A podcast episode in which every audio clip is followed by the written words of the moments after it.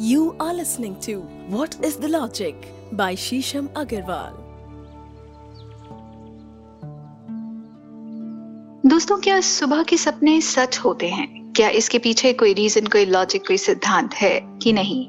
क्या इसके पीछे भी कोई साइंस ऑपरेट करती है? क्या सपनों की पढ़ाई भी कोई पढ़ाई होती है? अगर आप ये सब कुछ जानना चाहते हैं तो बने रहिए हमारे podcast what is a logic के साथ। मैं हूँ डॉक्टर शीशम अग्रवाल मैंने सेवन डॉक्टरेट्स करी हैं और मुझे विशिष्ट ज्ञान है उपनिषदों के ऊपर। मांडुक्य और ईशो उपनिषद में मेरी महारत है। अगर आप जानना चाहते हैं कि सपनों के पीछे का सच क्या होता है और इसको बारीकी से समझना चाहते हैं तो सुनिए हमारा पॉडकास्ट जिसका आज का विषय है, क्या सुबह के सपने सच होते हैं?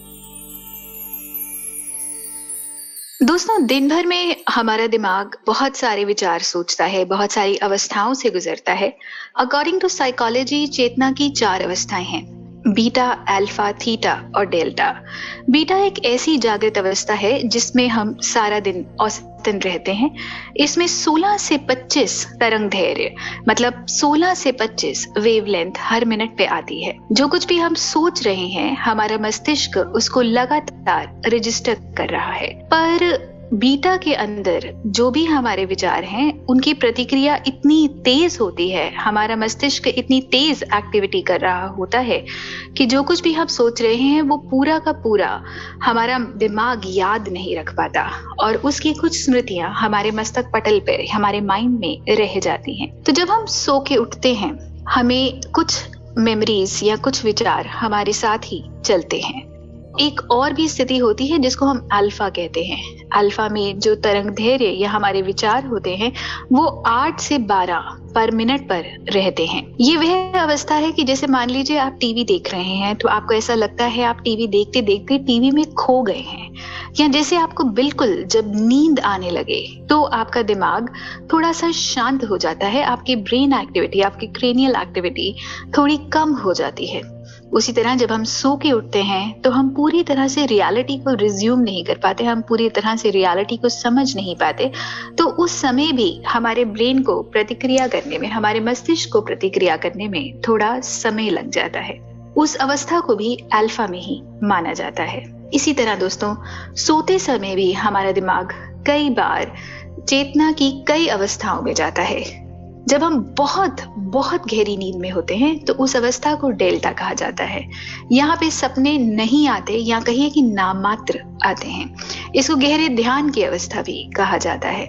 कई बार लोग कहते हैं कि सपनों में आप ईश्वर से मिलन करके आते हैं, जब आप इतने गहरे में होते हैं। तो वही अवस्था डेल्टा की अवस्था है, जिसको समाधिस्थ अवस्था भी कहा जाता है। एक और अवस्था है, जिसको हम थीटा अवस्था कहते हैं। ये अवस्था वह अवस्था है जिसमें आपके जो मस्तिष्क है, उसकी प्रतिक्रिया केवल चार से सात तरंग धैर्य पर मिनट रह जाती है। मतलब केवल फोर टू सेवन वेवलेंथ्स आती हैं पर मिनट इसमें अगर आपको सपने आते भी हैं तो ये बहुत मुश्किल है कि आप इन सपनों को याद रख पाए, क्योंकि आप एक गहरी नींद की अवस्था में हैं। केवल अल्फ़ा स्थिति में देखे हुए सपने आपको ज़्यादा करके याद रहते हैं, क्योंकि उस वक्त आपका मस्तिष्क आधा सोया और आधा जगा हुआ है। दोस्तों, जब हम सुबह उठने लगते हैं, उसे एक डेढ़ घंटा पहले, हमारी नींद थोड़ी कच्ची सी हो जाती है। हमारा मस्तिष्क अल्फ़ा स्थिति में ऑपरेट करने लग जाता है, अल्फ़ा स्थिति में घूमने लग जाता है। तो उस समय जो सपने आप देखते हैं, उस समय आपका मस्तिष्क जो भी प्रतिक्रिया करता है, वो बहुत ही कमतर अवस्था में होता है। वो इस तरह से होता है कि अगर आप उस समय जरा सा भी कोई शोर हो, जरा सा भी कोई खटका हो तो आप तुरंत उठ जाएँगे। तुरंत ये महसूस करेंगे कि आप जागृत हो गए हैं। तो उस समय देखे हुए सपने ज़्यादा करके जब हम जागते हैं तो हमें याद रहते हैं। और क्योंकि वो सपने याद रहते हैं तो ये मान लिया गया है कि वो ही सपने सच होते हैं। पर ऐसा नहीं है दोस्तों। वो ज़रूरी नहीं है कि ये सारे ही सपने सच हों। सपने हमारे जीवन में एक विशेष प्रासंगिक महत्व रखते हैं। जो सपने हम दिन भर में जो चीज़ें हो रही होती हैं, वो भी हम सपनों में देखते हैं। ज़्यादा करके सपने डिटॉक्सिफाइंग प्रकृति के भी होते हैं। क्योंकि अगर हर एक विचार हमारा शरीर संजो के रखेगा तो उसका इवेंचुअली हमारे मस्तिष्क पे, हमारे शरीर पे एक दुष्प्रभाव पड़ेगा, एक भार सा पड़ेगा तो बहुत सारे सपने जो हम देखते हैं, वो हमें हल्का कर देते हैं हमारे अंतर मन को बहुत लाइट महसूस कराते हैं, ताकि हम अगले दिन की वास्तविकता को जीने के लिए तैयार हो जाएँ। तो ज़रूरी नहीं दोस्तों कि जो सपने आप देखते हैं, वो सारे ही सपने सच हों। ज़्यादा करके टेन टू ट्वेंटी परसेंट सपने जो हम देखते हैं, उन्हीं सपनों को हम कहते हैं कि ये वास्तविकता में, रियलिटी में फलीभूत हो सकते हैं मैनिफेस्ट हो सकते हैं। इन सपनों को प्रेमिनेटिव ड्रीम्स भी कहा जाता है। मतलब पूर्व आभास हो जाता है आपको कि आपके साथ जो होने वाला है या आपके आसपास जो लोग जुड़े हैं, उनके साथ जो घटनाएँ होने वाली हैं, उनका आपको आभास हो जाए या उन घटनाओं के होने का आपको पहले से ही अंदाज़ा हो जाए। बहुत गहरी नींद को हम सनैम्बलिस्टिक अवस्था भी कहते हैं और इस समय जो हम सपने देखते हैं, ज़रूरी नहीं कि वो सपने सारे के सारे हमें कॉन्शियस स्टेट में या बीटा स्टेट में याद रहें। मध्य रात्रि के सपने क्योंकि हम थीटावस्था में होते हैं, इसीलिए हमें याद नहीं रहते। सपने हमारे शरीर में एक स्वयं उपचारक तंत्र का काम करते हैं।